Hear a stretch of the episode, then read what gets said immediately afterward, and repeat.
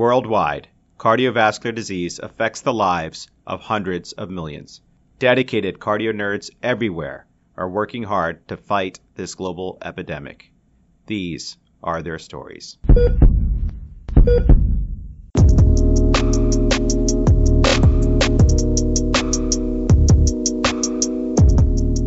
Welcome back, Cardio Nerds. We pick up from last week as Dr. Richa Gupta leads a masterful discussion with Drs. Joanne Lindenfeld and Javed Moslehi from Vanderbilt University and Dr. Enrico Ammirati from Niguarda Hospital in Milan, Italy. In episode 29, part 1, we learned about myocarditis in general, and now in part 2, we discuss myocarditis in the COVID era. We discuss the differential diagnosis for myocardial injury in patients with COVID 19, review two cases of presumed myocarditis in Milan, Italy, and the ramifications for heart transplant programs in the COVID era. Dr. Ammirati tells us the sobering reality of the toll this pandemic has had on healthcare workers and ends with an impassioned plea to learn as we move forward. As Dr. Ammirati so eloquently said, it is something that I hope will change the way we think about life, avoiding thinking that life can be dull when it is simply normal. Friends, be sure to tune in next week for episode 31 for a case discussion on myocarditis, when Dan, Corrine, Heather, and I lay the foundations for everything you need to know about myocarditis based on a real case. As always, just remember this podcast is not meant to be used for medical advice. The views expressed here do not necessarily reflect the opinions or policies of our employers. The goal is simply to enjoy learning more about cardiology in the COVID era directly from expert cardio nerds.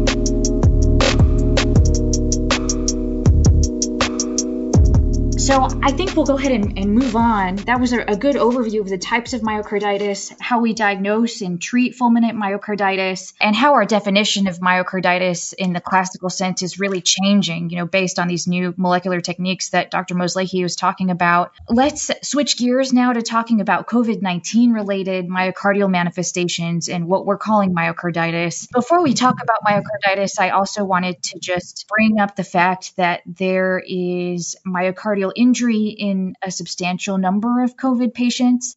Uh, and myocarditis is just one manifestation of myocardial injury in COVID 19. For now, how the way that I've digested the literature so far, it seems that we know two things. So, first, troponin elevation and myocardial injury is a bad prognostic sign.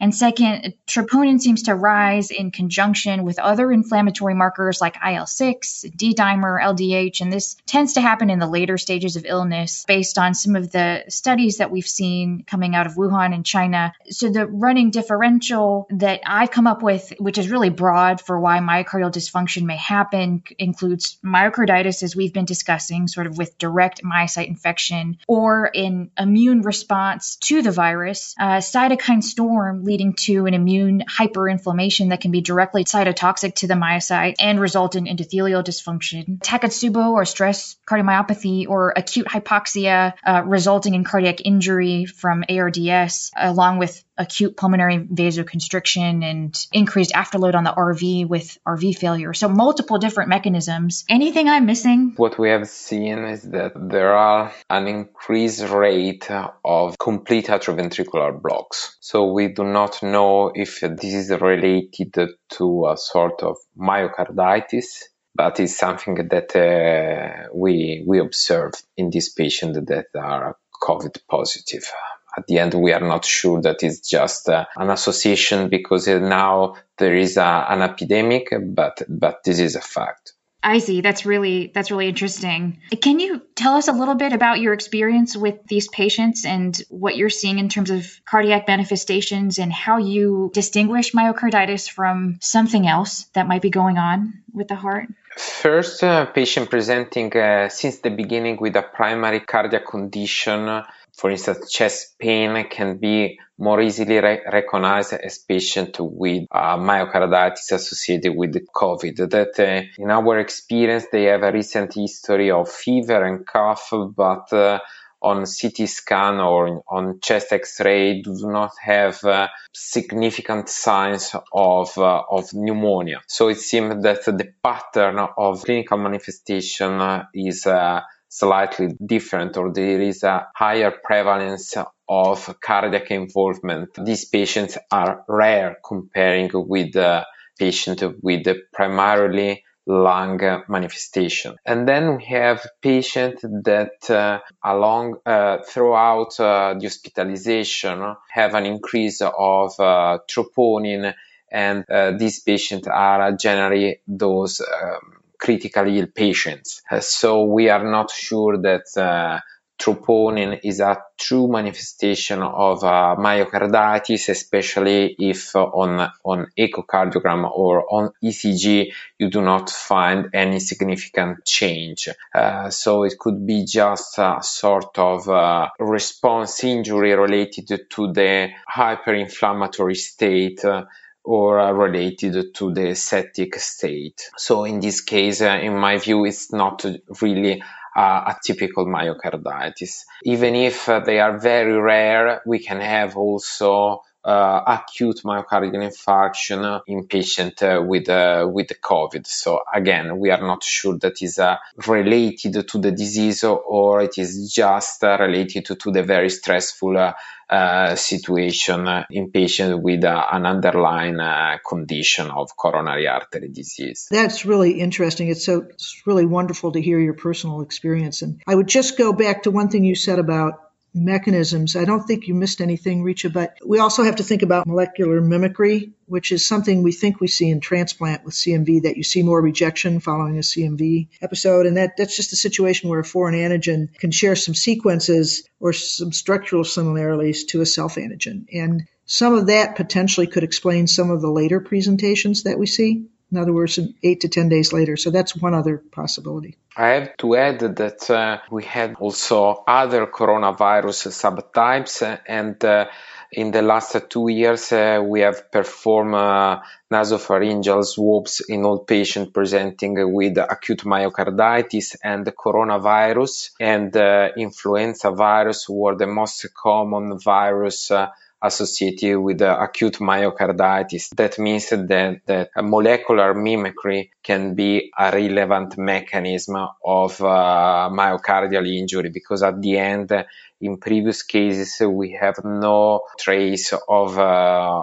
RNA virus in the in the myocardium when we perform uh, endomyocardial biopsy. So, in my view, the molecular mimicrism can be a phenomenon that is also present in COVID. And just for our listeners, can you just explain a little bit more by the molecular mimicry? You're referring to sort of this more like a, a reaction to an immune reaction to the virus rather than direct infection of the virus itself. Is that what you're referring to? Yes, um, there may be cross reactivity with an antigen on the virus that's similar to a self antigen, and thus you make antibodies to self. Got it. And it sounds like this process may happen more chronically as well uh, and be much more of a prolonged state of pathology for the patient, extending past just the acute infection and maybe even lead to chronic cardiomyopathy. Is that what we think? I don't know that we know that, but at least it could lead to the late my. You could say that a patient who's been having symptoms for eight to 10 days, if they develop antibodies at that point, and there are certainly other reasons to develop those, but that could then present against antimyocardial antibodies or others. So that would explain some of the late. Whether or not that would go out chronically, we don't know. Yeah, I, I fully agree. Also, in my view, the point is that it can explain the acute manifestation from the onset of fever or, or, or uh, pharyngitis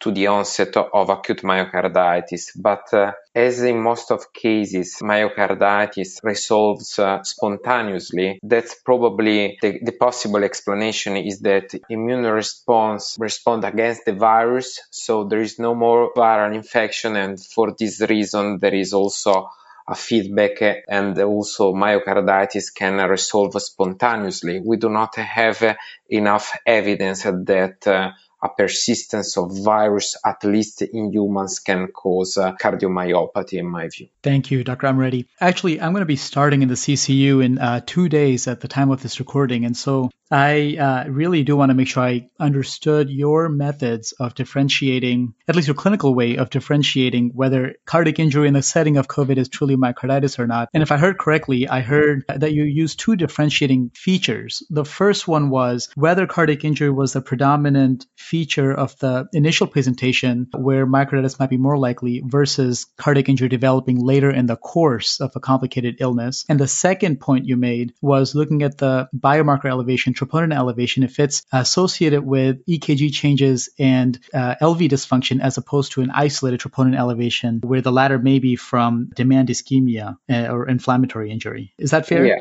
it's fair. We have some cases of true Takotsubo syndrome, but this is again the case of uh, sick patients that uh, with a very stressful condition, and in most cases uh, were uh, aged women. So again, it occurred in patients where Takotsubo can be expected at the end. Just another, as we're, let me take this advantage to ask Dr. Ammirati a question. Have you seen much elevation in wedge pressure, do you think, in these patients? And uh, just all of them with underlying cardiovascular comorbidities, you might expect in the absence of a myocarditis that they might be stressed and have elevated wedge pressures. And with damaged lungs, the level of wedge pressure you need to have a lot of fluid would not be as much. Have you seen that at all in your uh, subjects? I, am afraid that, that we do not use pulmonary ca- catheterization because at present we have more than 50 beds of intensive care units, all full, and we do not generally use pulmonary catheterization in, in, in these patients. Another point is that in most cases, as we have a, a dramatic lung injury, and there are also um, risks related to barotrauma, uh, I'm not sure that it's really a, a safe maneuver in cases with uh, uh, high pulmonary hypertension in, in, this condition to perform uh, this kind of maneuver. Uh, I don't know because I, I, have no personal experience uh, in uh, pulmonary catheterization in this setting. Yeah, we don't either. Just we've noticed a couple of cases that responded whose uh, oxygen saturations improved remarkably with some diuresis. They were clinically suspected to have that. And I don't know either, but it'll be interesting to see because we know damaged lungs leak a lot more at a lower wedge pressure than undamaged lungs. But so I, am sure, be interesting. Yes, I'm sure that diuretics can be useful as we see that there is also a significant increase in uh, proBNP levels and that for this reason, uh, at least we have uh, an indirect marker of increased wedge pressure. So I, I believe that it's uh, reasonable that the diuretics can be useful in this setting, in particular if we see an increase of proBNP. Well, we hope this is just an aside, but we have a little uh, venous wave monitor that sits on the wrist, and we have very good data that it mimics wedge pressure. So we, we are going to start using that in our patients to see if we can see what the incidence of an elevated wedge pressure is in a non-invasive way without having to have people go in the room any more than they would otherwise do. So hopefully we'll get some data from that study sometime soon. And, and I'll just jump in here for a quick question uh, relating to the idea that we can't really use PA catheters even though we may want to. Are we having similar issues with endomyocardial biopsy? Are we doing bedside biopsies, or is that going to be a problem going forward? I have to say that I do not like to perform uh, echo guided uh, biopsy, but this is due to I'm, I'm used to perform a fluoroscopy guided uh, biopsy. But uh, you, you, know, we are in the setting, at least uh, in Milano, where there is a real outbreak, and uh, and so it's very difficult to uh, to organize uh, an endomyocardial biopsy. So we base our diagnosis on clinical echocardiographic uh, and uh, laboratory markers uh, for the suspected diagnosis of myocarditis. Of course, if we have significant, for instance, ST elevation of course, we perform a, a coronary angiography, but as these patients are critically ill due, in most of cases, due to the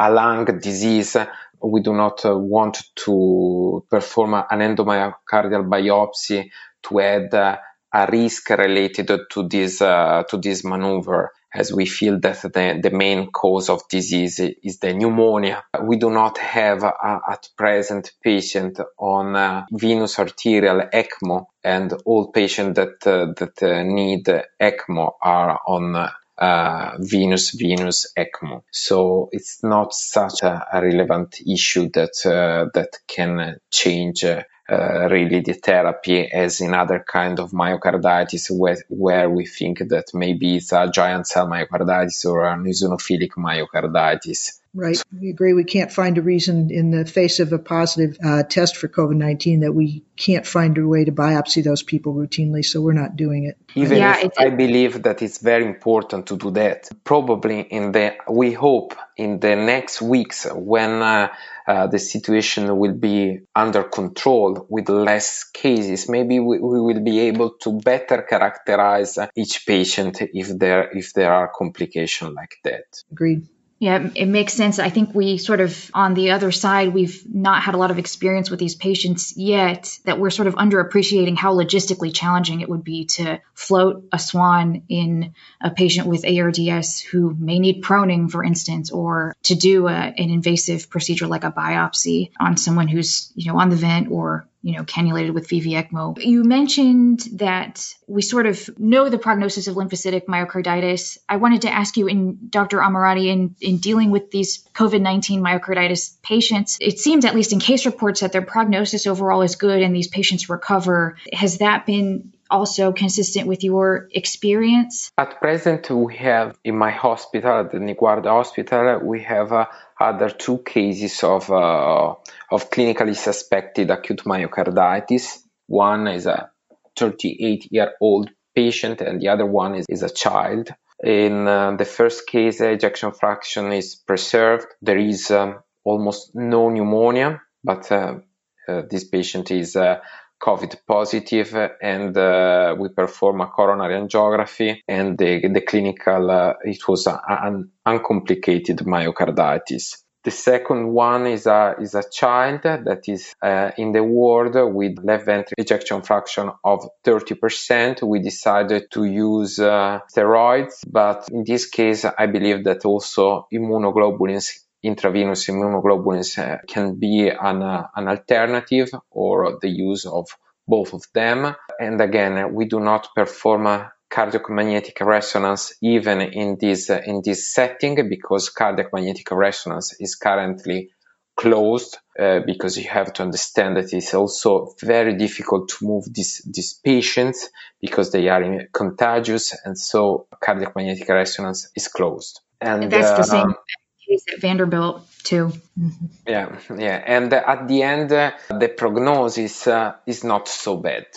But we have also cases uh, reported from other hospitals that they, they told me with fulminant presentation. So if you have a fulminant myocarditis uh, associated with COVID can be can be a big a big problem. But in most of cases, we haven't seen such a dramatic uh, lung injury like uh, in in cases uh, the mainly pneumonia. So I don't know if this uh, the, the, immune response is different, is more directed against the heart. I don't really I don't know why these patients uh, have uh, myocarditis while the um, lung manifestation are not so bad. So I cannot say that patients with myocarditis uh, have a worse prognosis. We can say that patients with cardiac injury are associated with a worse prognosis. I see. So it, it, does seem like there's almost a, a, dichotomy to the presentations. Probably it's not just a,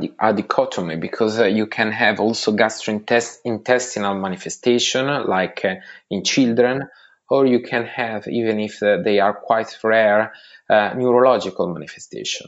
Uh, so it's really a systemic disorder where pneumonia, interstitial pneumonia, is the most common manifestation. Okay. Um, one last question about whether you use inflammatory markers as any sort of guideline for therapy or whether you're checking these routinely or in any systematic way or maybe only in the critically ill patients. How are you using those? I believe that that are very important and to have an idea since the beginning since emergency department. So c-reactive protein procalcitonin and whole blood count with the lymphocyte count, uh, D-dimer, and even troponin, LDH, transaminase, renal function are very important to have a general idea of the severity of the disease. Oxygen saturation is not enough in my view because uh, it's very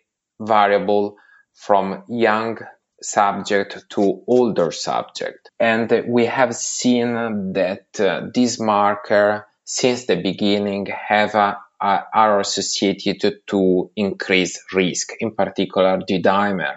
There is a Lancet paper where uh, D-dimer above one are associated with a, an odds ratio for mortality of 18, so very high. We are using uh, tocilizumab. We have a, a national perspective trial it's not a randomized trial with use of these anti-interleukin 6 inhibitors.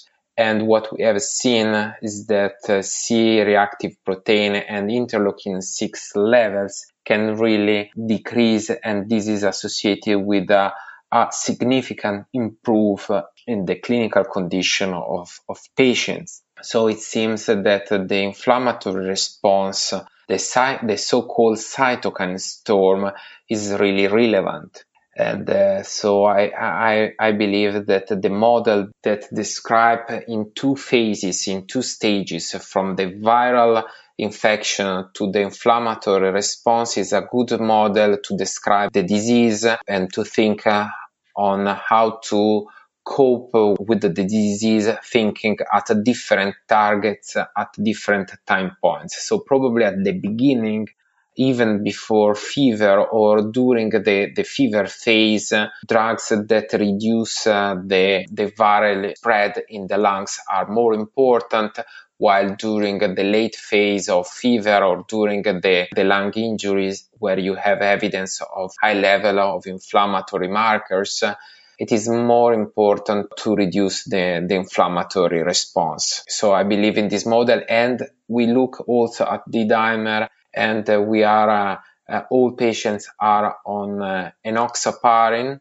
at least prophylactic, and we are thinking about a trial where we compare prophylactic enoxaparin to half dosage of uh, anticoagulation with enoxaparin. That's really interesting. So it's interesting to hear that your experience is supporting that model of first the virus being the initial predominant cause of pathology, followed by the immune response of the host playing a, a bigger role later on with regards to the anticoagulation, and obviously the D dimer is elevated, and we initially heard about this from our colleagues in China. Are we seeing a lot of, of extra clots that are associated with that D dimer, or is it just we are going after the lab with the presumption of the coagulation cascade is just out of control. Of course, the dimer can be also a marker of inflammation, so it could be increased uh, uh, due to the, the, inflammatory response. Where in most of cases we do not have uh,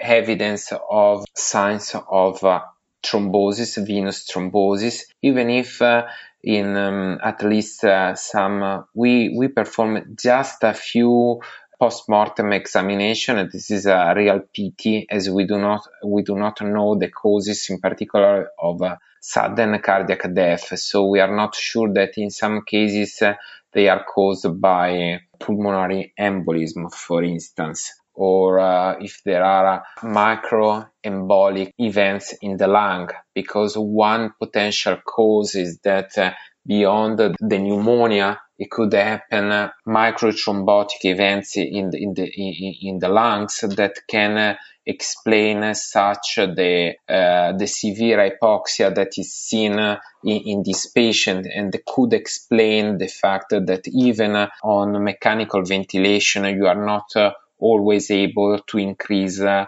oxygenation. It's, uh, it's a complex issue. We do not have a, a, clear response at present, but I believe that it's time for clinical trial to assess if an hypothesis is, is real or not. It's, it's something that uh, uh, we missed at the beginning of this outbreak, at least uh, in Italy, but we hope that everywhere there will be a phase where clinical trial can address uh, some uh, clinical uh, issues. So I wanted to spend the, the last few minutes of the episode to discuss the implications of COVID-19 on heart transplantation. And Dr. Ammirati, you wear many hats. You're a transplant cardiologist as well. I wanted to know a little bit about how you all have had to deal with heart transplantation in the era of COVID 19 and how you've managed patients that are on the wait list and who, who need to be transplanted? Uh, what's been happening? During these stressful days, we were able to keep on the transplant program and uh, we performed three transplants in March, but uh, it was very challenging I really I don't know if it's right uh, uh, to to keep on performing a transplant in this uh, in this setting because you know that probably patients that are transplanted uh, with uh, in this setting are at higher risk to be infected by this virus uh, even if you try to isolate the, these patients. For this reason, we decided just to perform transplant in patients in uh, urgent status.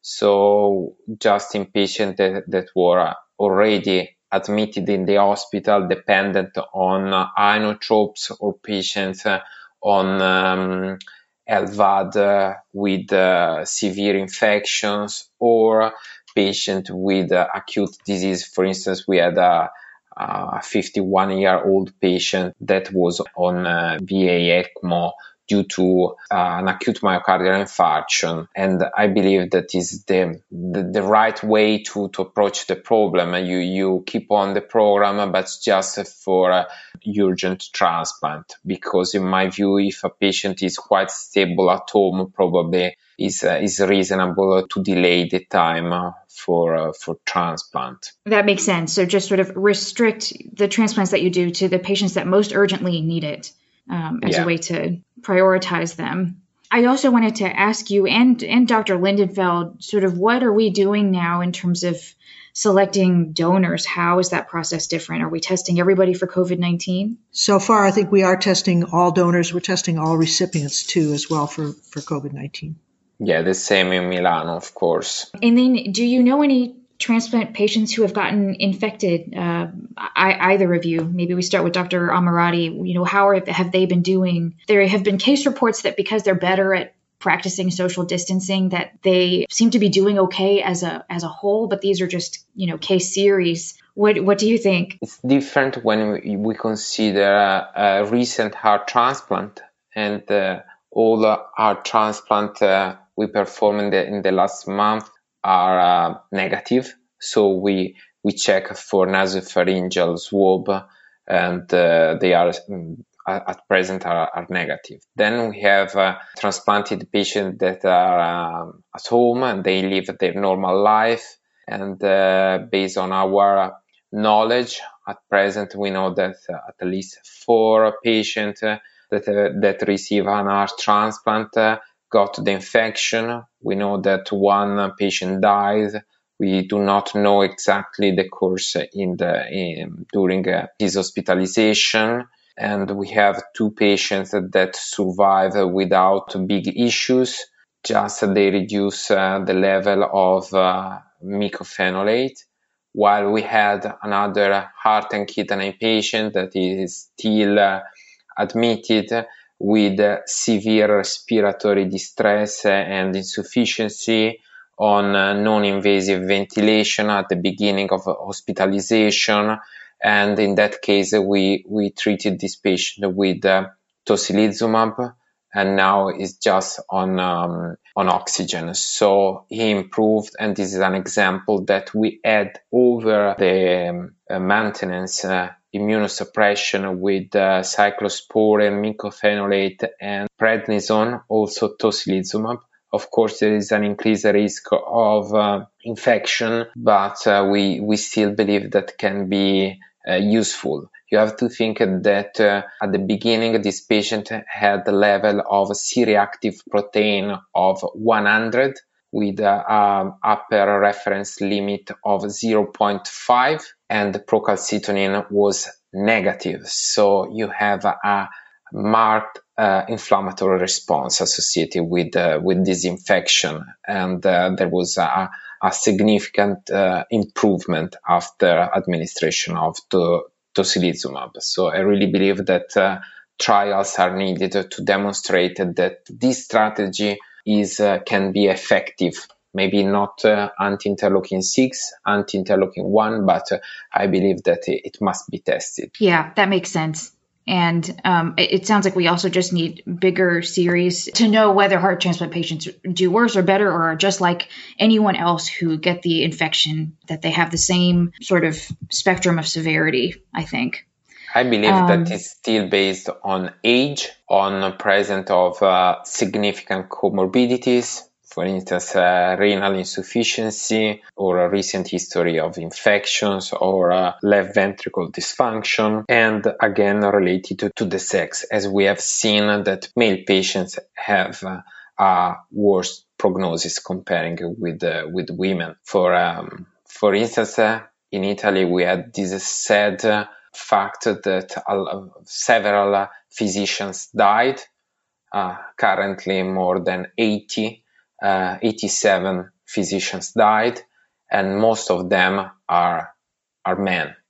So we are not, uh, but the proportion, the proportion till a few days ago, we had uh, uh 50, 56 uh, uh, male physician comparing with three female physician that that died. Now I do not know the the, the current uh, the current proportion, but this is just to have a, a general idea about the proportion, the difference between uh, women and and men. And another important uh, risk factor that we have seen is related to obesity. Obese patients uh, have by far a, a, worse prognosis. So all these factors uh, must be considered also in uh, our transplanted patients. Wow, that that discrepancy between men and women is really profound, and that is really very very sad. Um, I'm I'm I'm really sorry to to hear that uh, about those deaths. I had one last question, really for Dr. Lindenfeld, which is sort of how we're uh, changing things at Vanderbilt in terms of our transplant program. We've been traditionally you know, very high volume uh, and able to get patients transplants who really need it. What's what's going to be different? Do you do you see us doing a, a lot more LVADs? What what are you thinking is on the horizon? Well, I think this is a, a difficult decision because we have to pay attention to a number of factors, and that includes the hospital ability of both the the donor hospital and the recipient hospital to have adequate resources, protective equipment to do these so that we're not preventing routine patients with COVID-19 being treated. And then we also have to, to worry about the risk of the patient getting it. If they're already hospitalized and have a very high risk for death, then we have proceeded ahead. One thing we have done though is we've changed remarkably our donor procedures in that we have the local hospital procure the organ and we send only one person to pick it up and bring it back so that's that's changed a lot. And uh, this really patients in the hospital they're already at risk for being in the hospital for higher risk for getting this virus. So we feel better about their risk if we've checked the donor and other things, and we have adequate resources. So I think a lot of things will change overall. And uh, just before we end, I just want to thank Dr. Ammirati for sharing this his incredible experience and what's been done in Italy. And we're so sorry about the the people lost, everyone, including the physicians and everyone else. And we just want to thank you for taking the time today to, to educate us. Thank you, thank you. It's it's very important to share experience because uh, I believe that probably we did not take care enough about the Chinese experience, and that was a, a big mistake, at least at the beginning because probably the, there were important manuscripts published in Lancet, uh, and just reading these initial reports, uh, you really could understand the severity of, of the disease. And uh, so I really, I really believe that uh, we missed these pieces of information that uh, that is related uh, to the fact that we do not, we are not really in in contact with uh, other realities. We are more oriented and we share more experience between Europe and US probably than comparing with uh, with China. And this is uh, probably also an occasion to grow up together. I hope. I think that's a great message. We really have to learn from each other and sort of rely on each other, and everyone else's experience should guide us uh, in a in a situation like this. So thank you for sharing your expertise with us today. This has been incredible information. Thank you so much. Thank you, everyone. Thank you.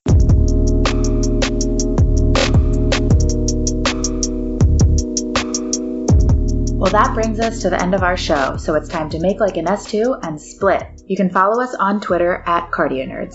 And please share what made your heart flutter this week. Send us a clip to cardionerds at gmail.com. If you enjoyed the show, be a nerd and spread the word. And now, a flutter moment. Hi, cardio nerds. My name is Barry Stanton, and I've been a nurse at the Cleveland Clinic for 30 years. I have a two to one flutter moment. My first flutter is that I've been so blessed and honored to work with the smartest, most compassionate, and innovative cardio nerds in the coronary intensive care unit. My second flutter is that I've been able to offer them a little comfort and happiness by making masks during COVID 19. I've made about 250 masks out of my quilting material for my coworkers, friends, and family. I love you, cardio nerds. Keep teaching us and stay safe. Thanks for the show.